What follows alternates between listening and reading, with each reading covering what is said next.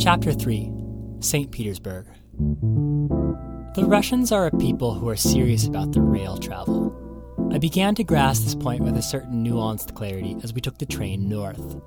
Our car was, to put it modestly, well appointed. The bathrooms were spacious, nicer than anything I encountered in any building in Russia. It was so clean and inviting, I felt inclined to lay down on the floor and take a brief nap inside. I could lock the door so no one would disturb me. The Russian countryside passed outside our window like an old fashioned movie background circulating on a loop. It was difficult to know what we were looking at, except lots of pine trees and a few minor villages interspersed throughout. The foreground pines zipped by, while the background pines lingered in the picture.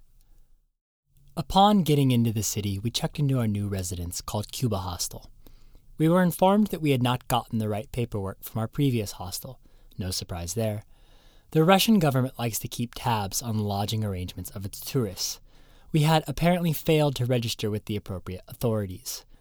Once you move on from your initial residence, you cannot gain this paperwork. This was a little disconcerting, given that we were going to skip around from hostel to hostel every two days or so for the next few weeks. The girls at the front desk gave us a slight reprimand, but told us that it would not necessarily be a problem.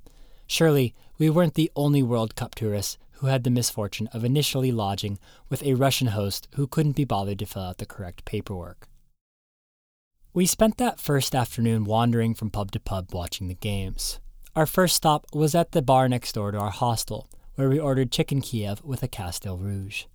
We were gratified to discover that every entree comes with a gratis shot of whiskey, a practice which should no doubt be more widely adopted. Argentina and Iceland played to a tie.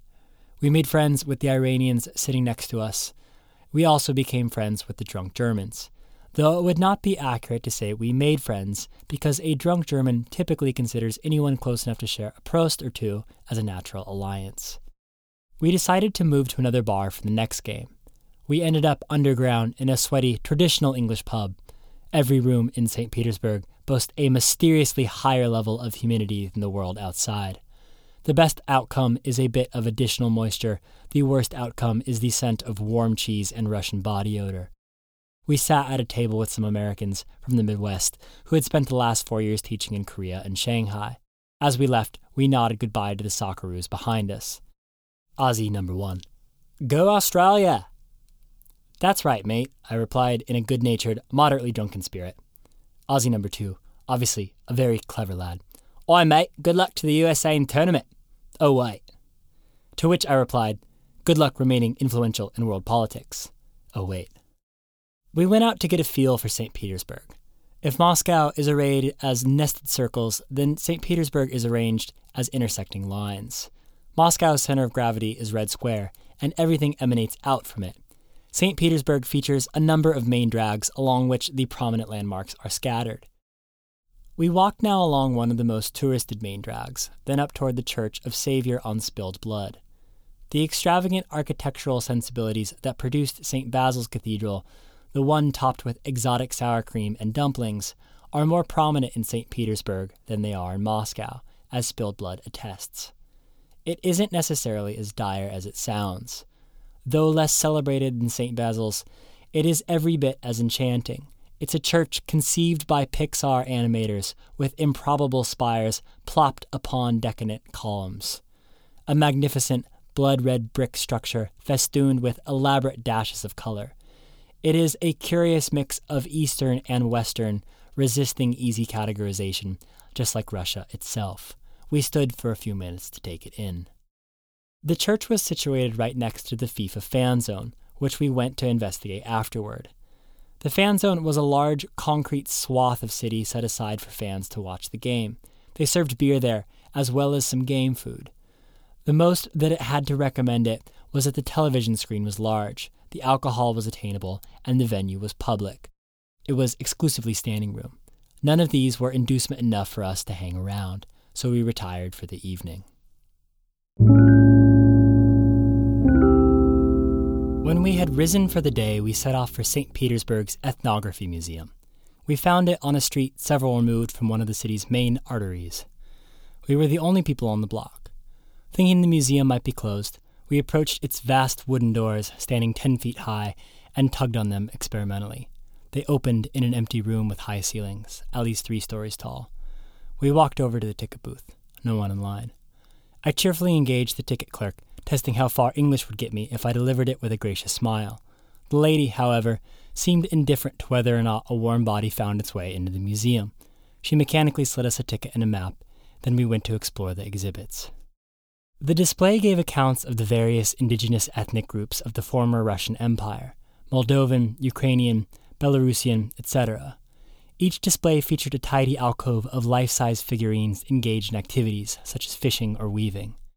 Importantly, the figurines were not intended to be representations of what the people looked like, with ungainly carvings and over exaggerated features, but just to give the feeling that a scene was taking place with a person and an action. Each display had a wall of labeled paraphernalia germane to the societies in which the people lived. The displays were clearly put together with great care and admiration for their subjects. The little old ladies monitoring the exhibits, unlike most museum security, seemed like they would have responded with passion and knowledge if you had asked them about the exhibit they oversaw. Of course, we couldn't because we didn't speak Russian. The exhibits were labeled in Russian, so we were unable to understand the specifics of them. We discovered a stash of laminated cards explaining what we were looking at, but we were disappointed to find that they too were in Russian. One of the monitors observed us looking over the card and explained to us, in Russian, something lengthy and involved that amounted to the effect of put the card back when you're done. We were unable to learn all that much about the indigenous peoples of Russia, except that they were more various than we might have previously supposed. But it was clear from the exhibits that each of these people groups, along with the contemporary brand of Russians, were a people who paid exquisite attention to detail. Their traditional garbs, without exception, were complex and ornately decorated, as if they had had all winter with nothing to do but spend it sewing and had used that time productively. Whoever constructed the exhibits shared the same keenness for nuance as the people depicted. My favorite were the dioramas. These weren't your elementary school constructions in a cardboard box. They were fantastic beyond anything I could have ever imagined a diorama to be.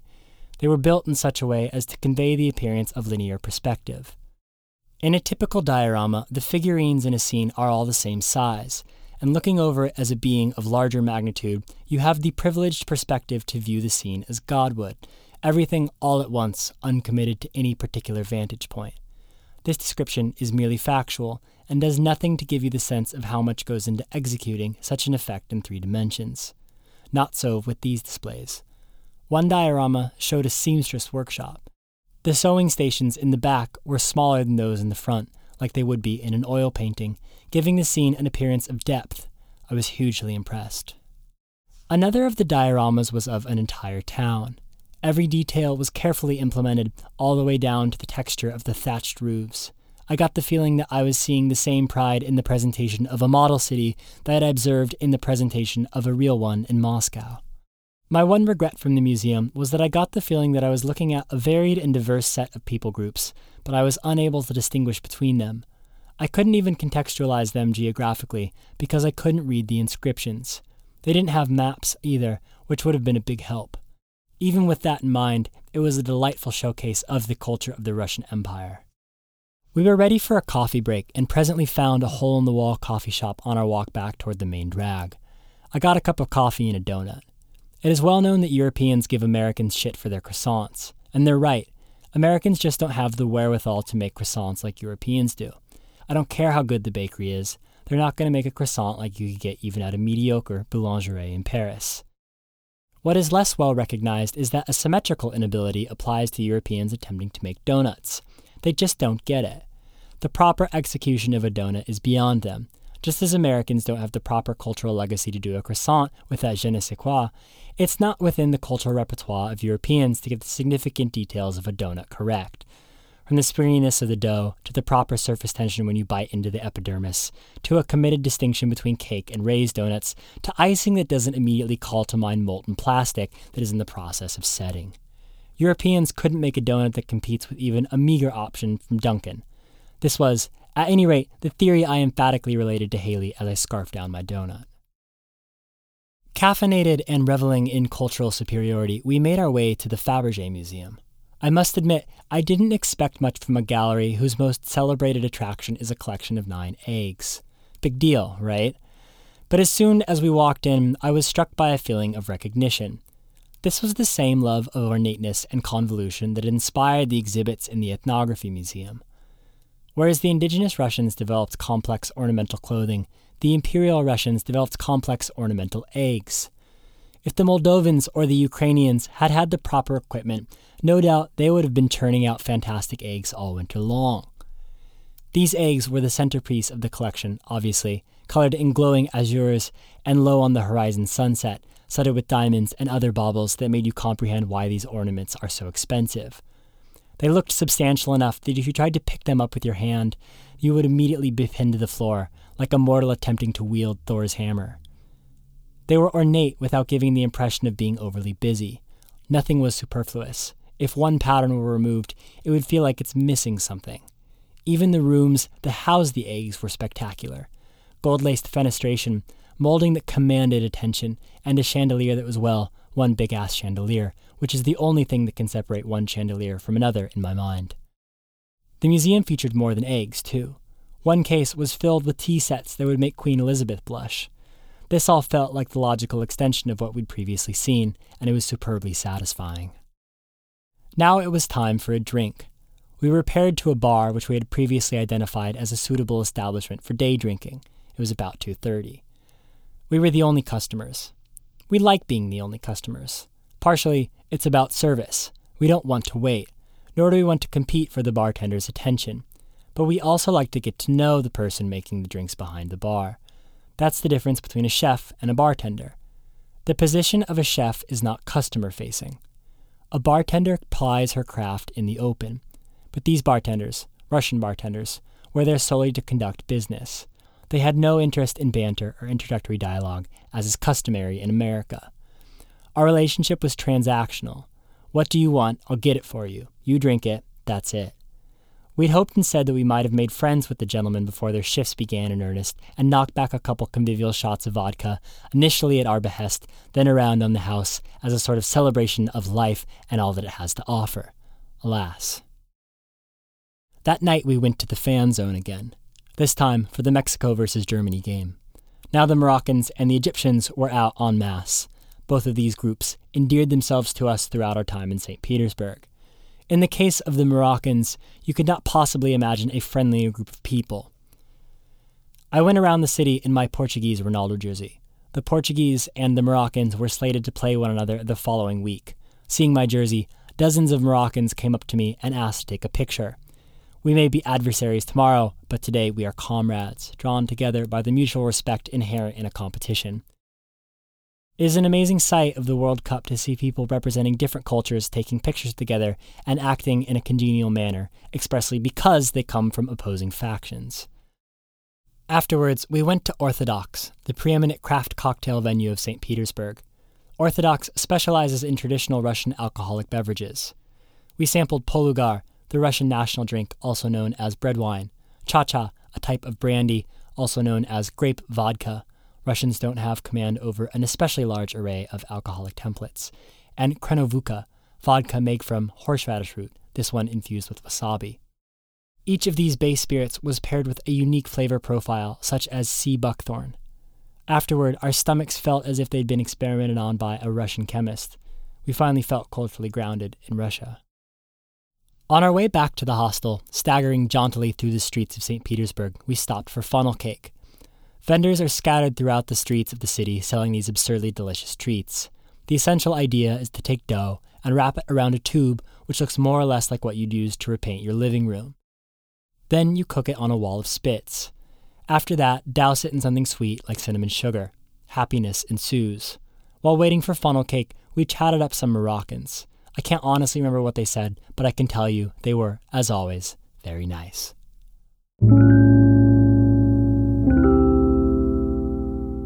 Crossing the street in Russia is like crossing Las Vegas Boulevard. The destination might only be 20 yards away, but it could take you 45 minutes to get there. It seemed we spent whole days waiting at walk signals. We walked to the Hermitage, which is known as a building of historical significance in St. Petersburg. What is less known is that it is also the world's largest and most well appointed dollhouse. It looks as if the architect was inspired by the finest playhouses available to young girls in 1950s America. It is so big that it is impossible to take in the whole facade in one view. It is also painted teal. Specifically, it's the teal that a 13 year old girl chooses when she's bored of whatever the original color of her room was. It is grand, feminine, and slightly surreal. We made the long walk across the city's main bridge. It was hot enough to set brownie batter. After wandering streets that felt increasingly suburban, we chanced upon a vast open compound. The compound, it turned out, was something of a lost and found bin of monuments and attractions. My favorite was a series of still shots celebrating Putin's presidency. They were printed out on posters the size of a large television.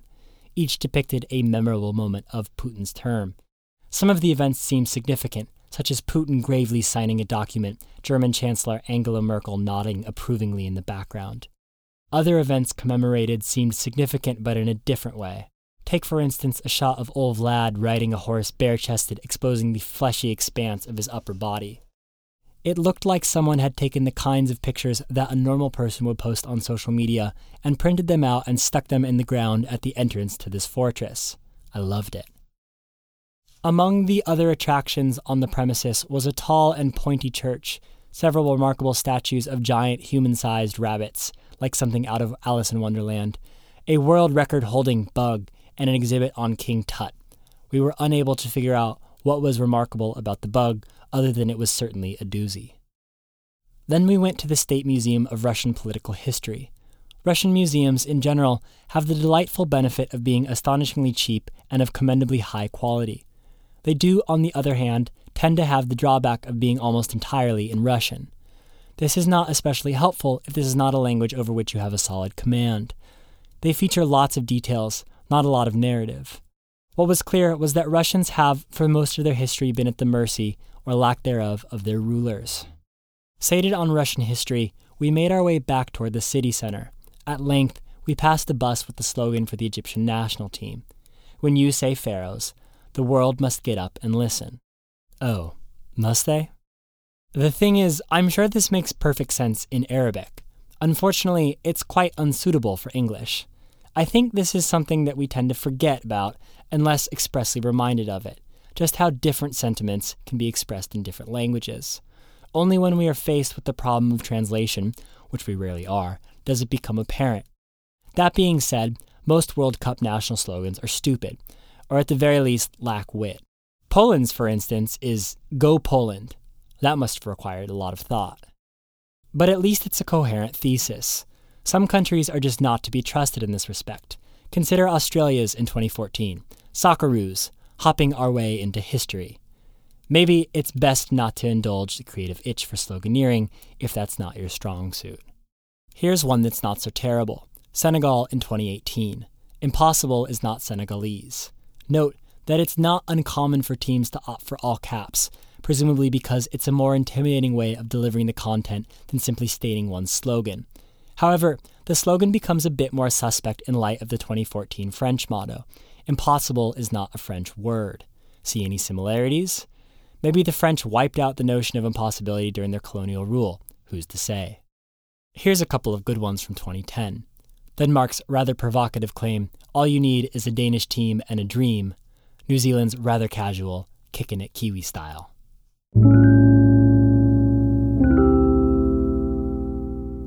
In the evening, we set off to find an appropriate venue to watch the Belgium game. We stumbled upon a Belgian brasserie. We poked our head in and were disappointed to find that the establishment was full. Then a table in the back noticed my Belgium jersey and beckoned us over. We graciously joined them. The occupants were Belgian Moroccans, or Moroccan Belgians, or at any rate, ethnic Moroccans who lived in Belgium. You Belgian? asked one of them. No, I replied. They eyed me suspiciously. Why Belgium? I didn't have a particularly strong answer to this. One of the Moroccans was a drinker, loud and emphatic. He pounded the table when an opportunity was missed by the Belgian national team. His friend, not a drinker, was stolid and gestured for his compatriot to calm the hell down. The non drinker did not have a strong command over English. We made a brief attempt at exchange in Spanish and then in Dutch, both of which were more successful. It's a rare moment on planet Earth that someone is worse at English than I am at those languages, but there you are. After the game, we went in search of further drink unconstrained by association with the European lowlands. We found our way into an alley in which we had identified a cozy bar of interest the night before. We had declined to stay then since it didn't have a TV to watch soccer. We took a couple seats along the back wall. The bar counter was three sides of a rectangle, each face with three or four seats. There were about a half dozen seats along the back wall. It was intimate. You could listen in to any conversation in the establishment if you were so inclined. Everyone there was Russian, no English menu either. The bartender suggested some local fare a Moscow mule or a white Russian. We declined those offers. We managed to negotiate a couple mystery drinks, whatever the bartender found himself into at the time. We got the drinks. They were served high in sugar content in accord with Russian preference. News spread through the bar that we were Americans. One of the men sitting at the bar leaned over to me. My friend Roman wants to know, he asked, as if soliciting an illegal substance. Why Belgium? The cocktails, frankly, were not good, but the people were, and that's just as well. That's really the most that I can tell you because my notes from the night were not that helpful, and my memories were not well retained in any more natural form. When a couple spots opened up at the bar, we moved over to sit next to everyone else. We did eventually order a couple of white Russians. It's a delicious drink, really. The barkeep served us another dealer's choice, this time a sambuca and cream. Our new friends were not sophisticated palates. We saw the bartender serve a set of shots to another group of patrons. They were in vials. The set included a dozen shots in total. We ordered a round. We liked the look of it, real Russian chemistry, but it was far too much for us. We were pretty knackered at this point, so we shared with the bar. Needless to say, this act endeared us to the locals. To our left were a couple gentlemen with whom I got along very nicely. They took a great interest in me. We suspected them to be homosexuals, so I won't disclose their identities here since the Russian government doesn't look kindly on that sort of thing. We spent most of the night conversing with them, and then also sitting perpendicular to us at the bar with Roman and Roman's friend. I impressed them all with my ability to spell Polugar in Cyrillic. Then we went back to Orthodox. We tried to convince our new friends, those of the unsophisticated palates, to come with us. It was, after all, traditional Russian alcohol, they politely had one drink, exchanged perplexed glances while they thought we weren't looking, then took off. We ended up making friends with some Belgians. We discussed the Congo and the United Nations, or something like that. They were a very worldly pair, but we were not, suffice to say, in the best state to entertain nuanced political discourse.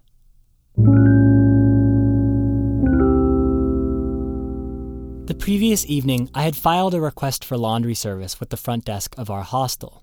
Judging from her expression, I could not have saddled the young woman at the front desk with a weightier imposition. That morning, I asked her if our laundry was done. She told me it wasn't. But we saw it in the dryer with an hour left last night. She gave me a pained look to confirm that I was going to make things difficult. The two of us went in search of my clothes. When, after a couple minutes, we were unable to locate them, she sort of shrugged and said, Don't worry. I'm not not going to worry, I told her. I have no faith in you. It's here, she said, indicating toward the dryer. But these aren't my clothes, I said as I rifled through someone else's delicates. She disappeared for a moment to do something else. I couldn't tell what. I stood there and researched places I had already searched a couple times. She came back.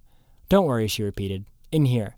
Then she reached into the dryer and pulled out a drawstring bag, which upon inspection was full of our clothes. This seemed like it might perhaps have been worth mentioning at the outset. Laundry progress verified, we presented ourselves next at Kazan Cathedral. This is the most notable cathedral in St. Petersburg. It takes up an entire city block in two directions.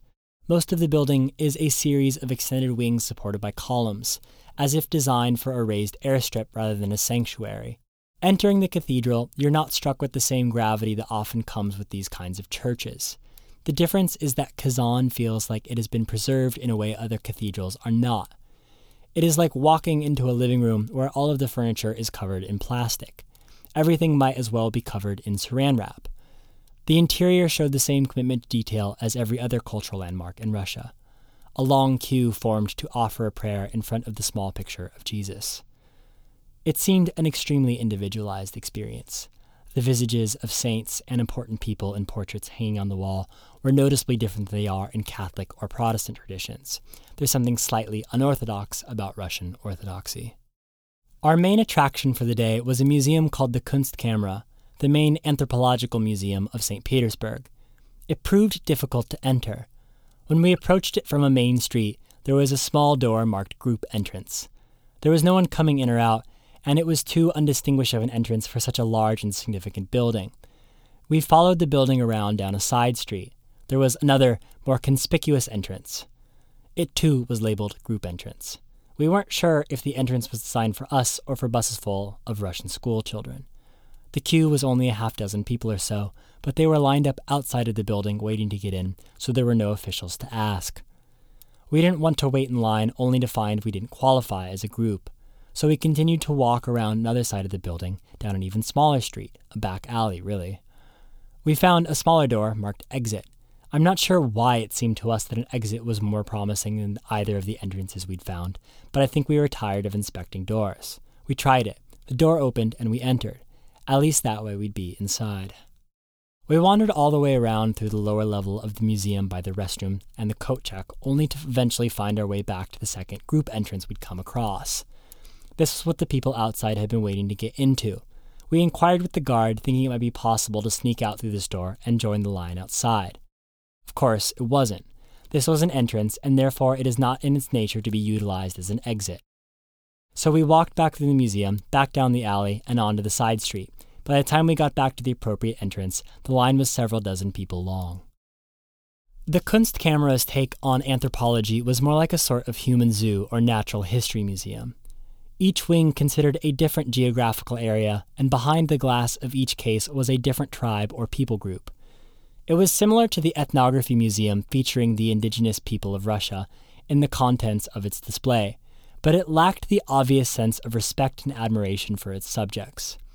There were plastic, life size figurines of people with exotic features and brown skin.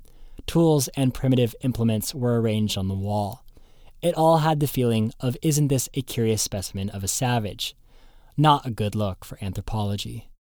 Granted, material culture is different to interpret out of context. What do you suppose they did with this baseball bat looking thing? but it wasn't put together in any compelling manner. The overall thesis of the museum was there are a great many places in the world, and in each one of them, the people make objects of various forms and complexions. Not a terribly interesting or nuanced insight.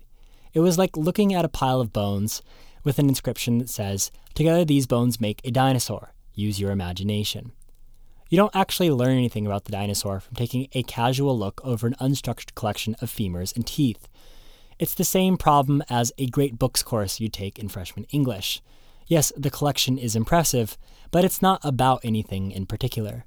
Really, the only thing it successfully conveys is to exoticize the group of people it features. It was heavily populated by tourists, too. I'd heard tell that there was an exceptionally peculiar exhibit in the museum, but wasn't availed of any details. I hadn't thought much about it when I had entered the wing innocuously labeled First Scientific Collections. I entered unaware. Before I could make note of the collection, my attention was arrested by a thud and then an emerging circle of onlookers. A young girl, maybe 13 or so, had just fainted. Her mother was able to collect her off the floor and usher her into a chair by the window. A museum attendant came over to see if she was all right. I looked on at the excitement with interest. At first, I didn't actually associate the fainting with the display. I just figured that the girl had a condition in which she just keeled over from time to time. Or maybe she was eminently hungover. Who knows? But then I looked at the case that had temporarily relieved her of conscious bodily control. It was an exhibit featuring deformed fetuses, preserved in formaldehyde. I looked around and saw that the room was full of shelves with dead babies in jars, each with some striking defect, such as a comprehensive absence of limbs, or six eyes, or a hand where its ears were supposed to be. I would like to report that it's not the single most disturbing thing I've ever seen, but I can't it was the single most disturbing thing I've ever seen. However, the Russians and the tourists alike seemed unmoved. They looked on with a certain detached curiosity, as if they were staring at a collection of exotic flowers rather than pickled dead babies. Tasteless seems like a harsh critique for a venerable institution such as the Kunstkamera, but the presence of judicious and thoughtful presentation by the museum's curators was very hard to detect. And with that imagery to contemplate, we took leave of St. Petersburg and boarded a night train bound for Moscow.